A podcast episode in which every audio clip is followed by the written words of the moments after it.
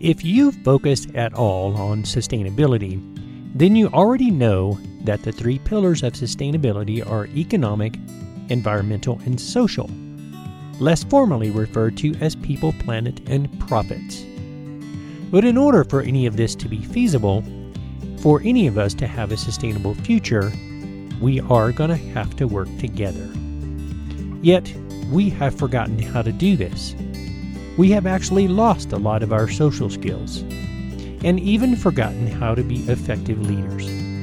But all we really have to do is to look at the animal kingdom in order to learn some important lessons on sustainability and sustainable leadership. And that is the focus of this episode Sustainable Leadership Lessons We Can Learn from Animals.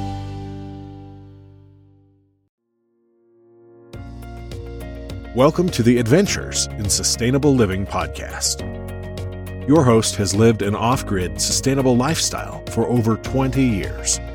His homestead is run on solar energy. He has an earth shelter greenhouse and produces much of his own food. And all of this takes place in the middle of the forest in Colorado. Now, let's join Patrick, the man that not only teaches the skills of sustainable living, but lives that life every day. Welcome back, everyone, to the Adventures in Sustainable Living podcast. This is your host, Patrick, and this is episode 98, which is called Sustainable Leadership Lessons That We Can Learn from Animals. But before we get started, I want to remind everyone that if you would like to contact me with questions, comments, or even suggestions on topics of interest, please feel free to send me a message at adventuresinsustainableliving at gmail.com. And once again, that is adventuresinsustainableliving at gmail.com. So let's get down to this week's topic of sustainable leadership lessons that we can learn from animals.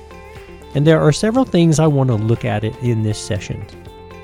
First of all, what's it going to take in order for humanity to have a sustainable future. And what I want to talk about here is just general terms and sort of a high overview. My second thing is why have we lost the skills in order to accomplish this? The third thing I want to address is how can we learn some important lessons from the animal kingdom? And finally, how are we going to actually put all of this together? Now, as you have likely heard me discuss before, the three pillars of sustainability are people, planet, and profits.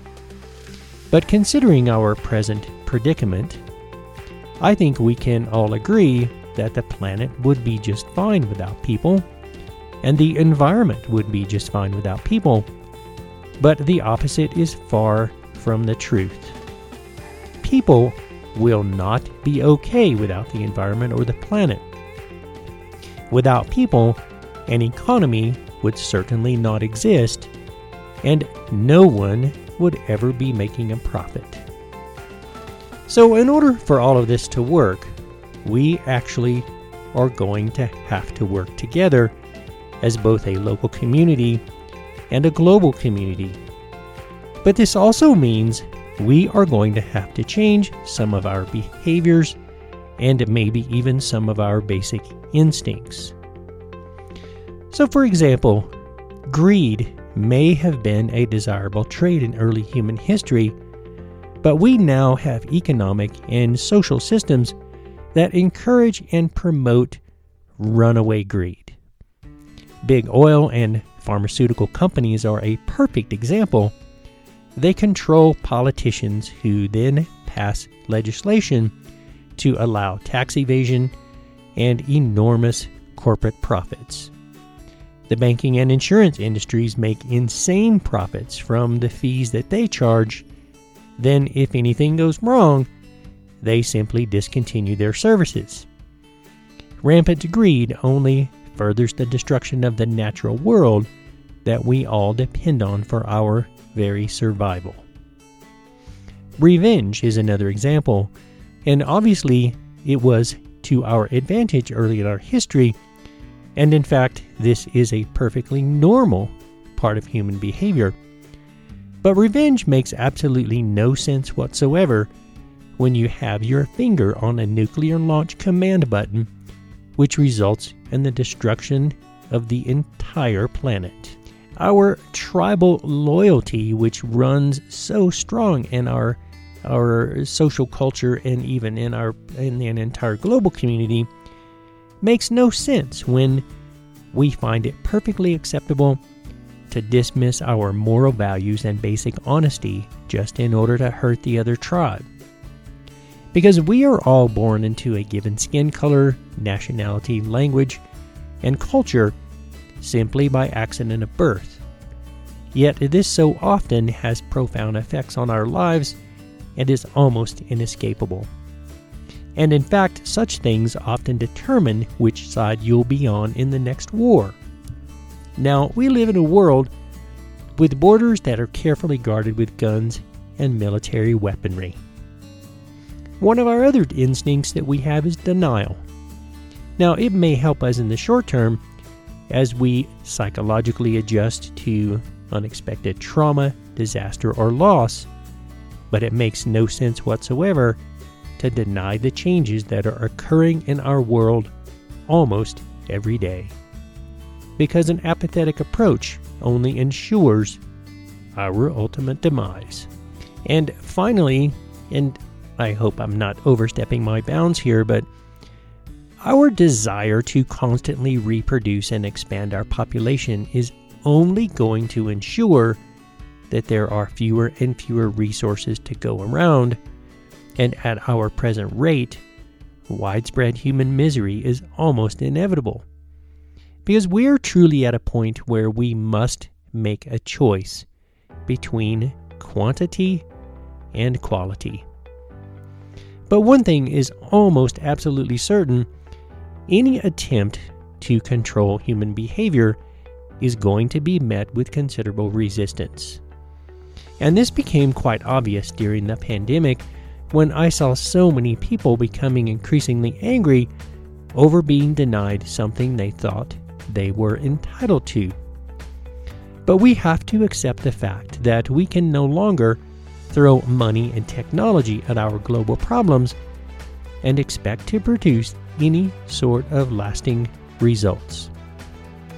Because underlying it all and underneath it all, we have to control and change the underlying behavior and instincts that got us here in the first place. We have to get rid of the institutionalized greed that pushes an economy to constantly grow because that is simply not sustainable. But just look at where we are right now. Now, I'm not really a politically oriented person, but I dare say in recent years, at least in the United States, that we have had some of the worst national leadership that we have seen in decades. And it is not just that. Take a look at where we are on a personal level. We have truly, completely forgotten how to communicate. We rely on social media platforms, and 75% of family members text each other while they're even in the same household. People increasingly think that it is okay to resort to violence as a means of solving simple conflicts. But does this happen because all of our communication is so depersonalized that it becomes easy to look at the next person as a paper cutout instead of a real human being. We are losing our ability to effectively communicate face to face. We've forgotten how to listen to others. We have forgotten how to be humble. And we have forgotten how to make eye to eye contact. Our digital world has had a profound effect on our lives, and a lot of that has actually been very positive, but it has to be coupled with face to face contact with people. Because otherwise, we are all just a bunch of paper cutouts. And we have to remember that you simply cannot underestimate the power of a good conversation and a conversation that is face to face and eye to eye. But what this truly means is that we have lost many of the important skills that are necessary for us to develop a sustainable future. It shouldn't be any big surprise that we don't even any longer have an idea of where to start. But I think if we indeed are going to salvage people, planet, and profits, then we have some important lessons to learn or relearn, if you will. But you know, despite all the bad things that you hear in the news these days, our future on this planet has not yet been decided. But we have a hard road ahead of us. We are past the point of being able to make simple decisions in order to alter our future. We are going to have to make substantial changes to how and where we live, what we eat, how we travel, how much we travel, how much water we use, perhaps even what leisure activities we engage in. But yet, how is this going to happen? Because people in general seem to be very resistant to change and an entire culture makes may take several generations to change, possibly much longer. But one thing is certain, we cannot wait several generations in order to change our lifestyles.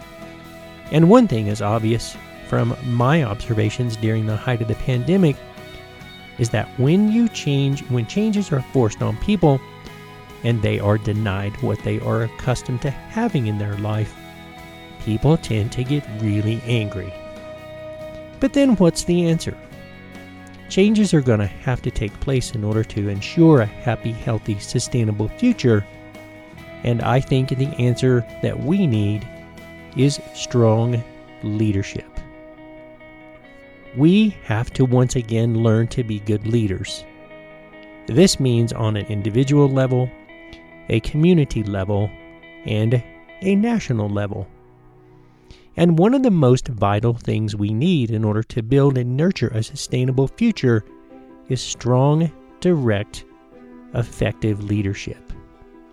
And this is needed in order to make the necessary changes required to develop a more sustainable society. So, that being said, what are the traits that a good leader possesses? I think, first of all, People become strong leaders through hard work, commitment, and experience. And some people are natural leaders while others seem to grow into that role. Really good, effective leaders tend to influence, constantly offer guidance, and are always communicating with those that are following them. And good leaders are also responsible for the safety of those that follow them. But the best part is that we really don't have to look very far or look very hard to find examples of great leadership and teamwork because all we have to do is to look at the animal kingdom. So, what I want to do here is give several examples of leadership and teamwork in, animal, in the animal kingdom and simply compare that to how people tend to do things. But there is one, you know, at the outset, there is one big difference between animals and people, and animals tend to have a very black and white understanding of leadership. And once a leadership has earned that position, they're typically there until they die. And the remainder of the pack or the herd tend to follow without question because this is often what's needed for their survival. And at least these days, this is something we rarely see in human social networks. But nonetheless, let's look at a few examples of leadership and social organization in the animal world as good examples of perhaps what we as humans should be doing. Now, my first example is the very simple, lowly little ant. Now, you wouldn't think that we could learn anything about sustainability from ants, but we can actually learn a lot. Because, for example, ants don't seem to really be intimidated by the size of their workload, and because if you've ever watched them, they're incredibly strong and can carry something that's many times their own body weight. And ants are obviously well organized and work as a team in order to accomplish some really incredible things. Now, what can we learn from this as humans? You know, as I said before, our future on this planet has not yet been decided. Yet, in order to make sure that is a positive and healthy future for all, we do have some hard work to do and some difficult choices to make. But many people are intimidated by what needs to happen, and most of us tend to live in denial. So we are intimidated by the size of our workload, and as humans, we also tend to be highly disorganized, and in many ways, we can no longer truly work as a team. Yet, these are the things that are vital for us to secure a sustainable future. My next example are wolf packs. Wolves actually have a highly organized and sometimes complicated social structure, but this social organization is key to the survival in the very tough environments that they deal with. And obviously, the pack has to work together, and good communication is key. And additionally, members of the pack have to respect the system and the social order because this is a key to their survival. Now, obviously, humans, we have a highly organized and complicated social structure. However, in my opinion, there are so many layers of government, it becomes overwhelming and confusing, and it is often difficult to tell who is actually in charge and if we are actually accomplishing anything. And not only that, many people in positions of authority often have their own agenda and are highly influenced by per- personal, business, and financial connections. And again, I am not really a strongly politically oriented person, but I do have to say it seems rare these days that we actually see a government that is truly for the people and by the people.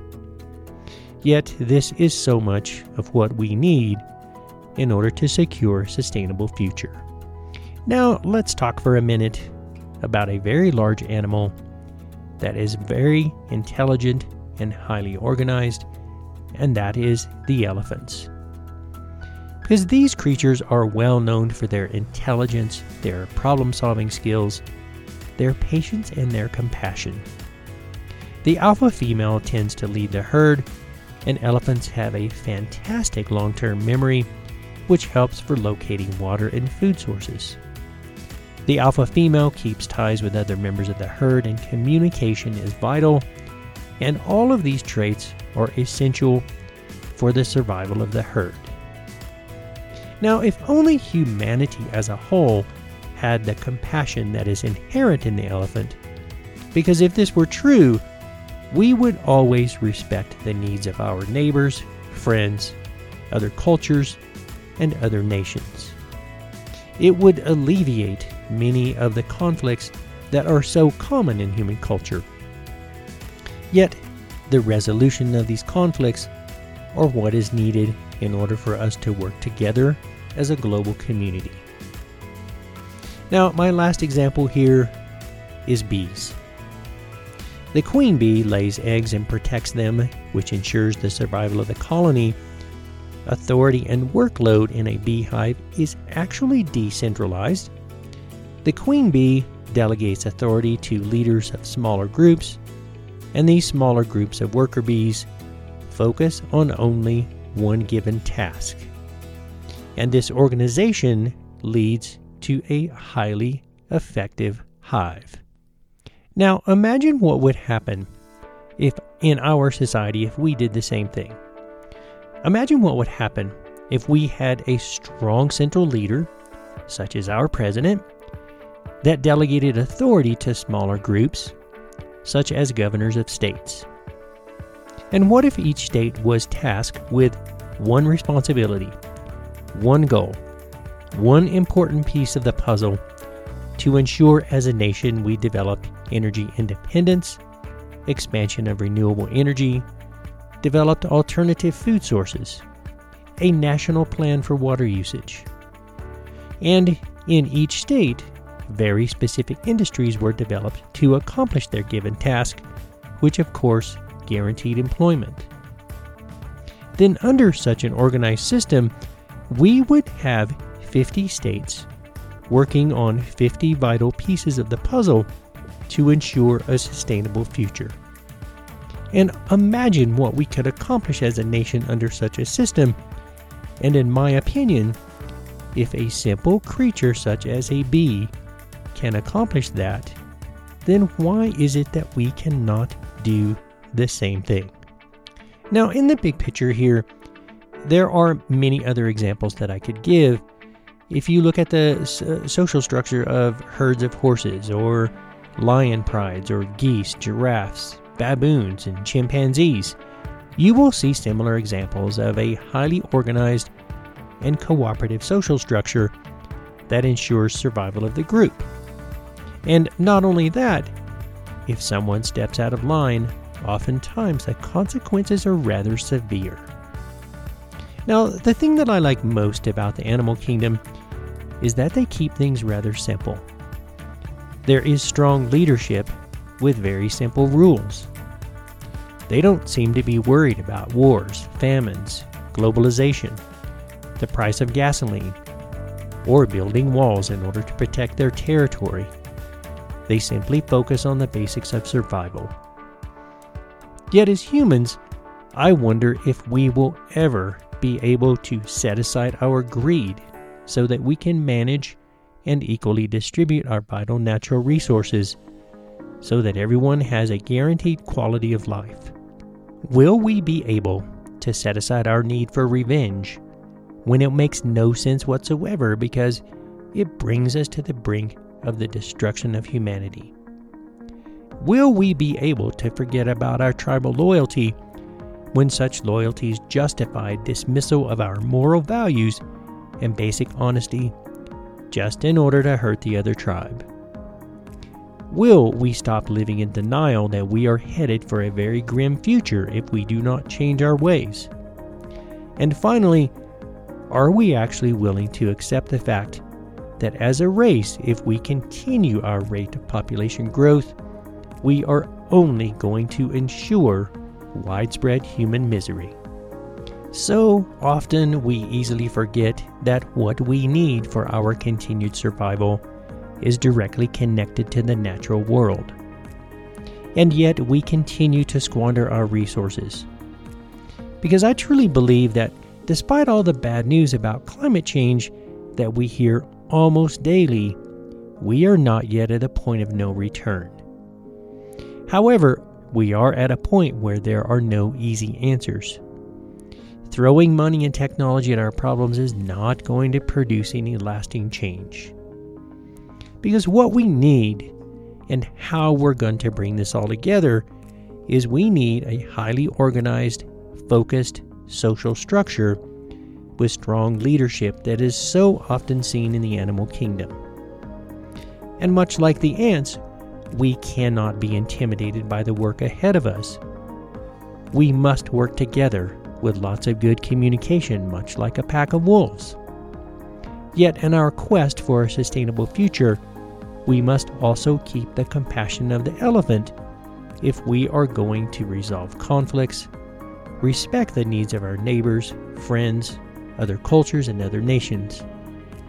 And because we have an enormous amount of work ahead of us, we have to delegate and be highly organized, similar to the bees. So, as you can see, there are actually a lot of leadership skills that we can take from the animal kingdom and use to our advantage. Because truly, it is going to take some very strong, positive, compassionate leadership and global cooperation in order to change our future to something that is sustainable, fair, equitable, and that balances the need of every nation and every global citizen. Because at any rate, we do have a long way to go and a lot to accomplish that is going to require some strong leadership and mutual cooperation. And the closest place we can look to learn some of those valuable skills is look to our friends in the animal kingdom.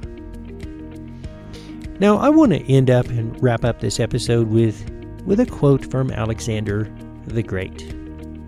He said, Remember, upon the conduct of each depends the fate of all. And this is so true when you think about the one basic concept of sustainability is what kind of future we are leaving the next generation. And that future is dependent on each and every one of us. And the simple fact is that each and every one of us has the ability to be a strong leader in our community. And remember, we should never underestimate the power of a small group of committed citizens. So, well, folks, that is it for this week. I truly hope that you have enjoyed this episode. And if so, then please take the time to leave me with a review. And also take the time to subscribe to the Adventures in Sustainable Living podcast, as well as my companion blog, Off Grid Living News. Well, uh, that is it for now, folks. I will see you all next week. And for now, this is your host, Patrick, signing off. Always remember to live sustainably because this is how we build a better future.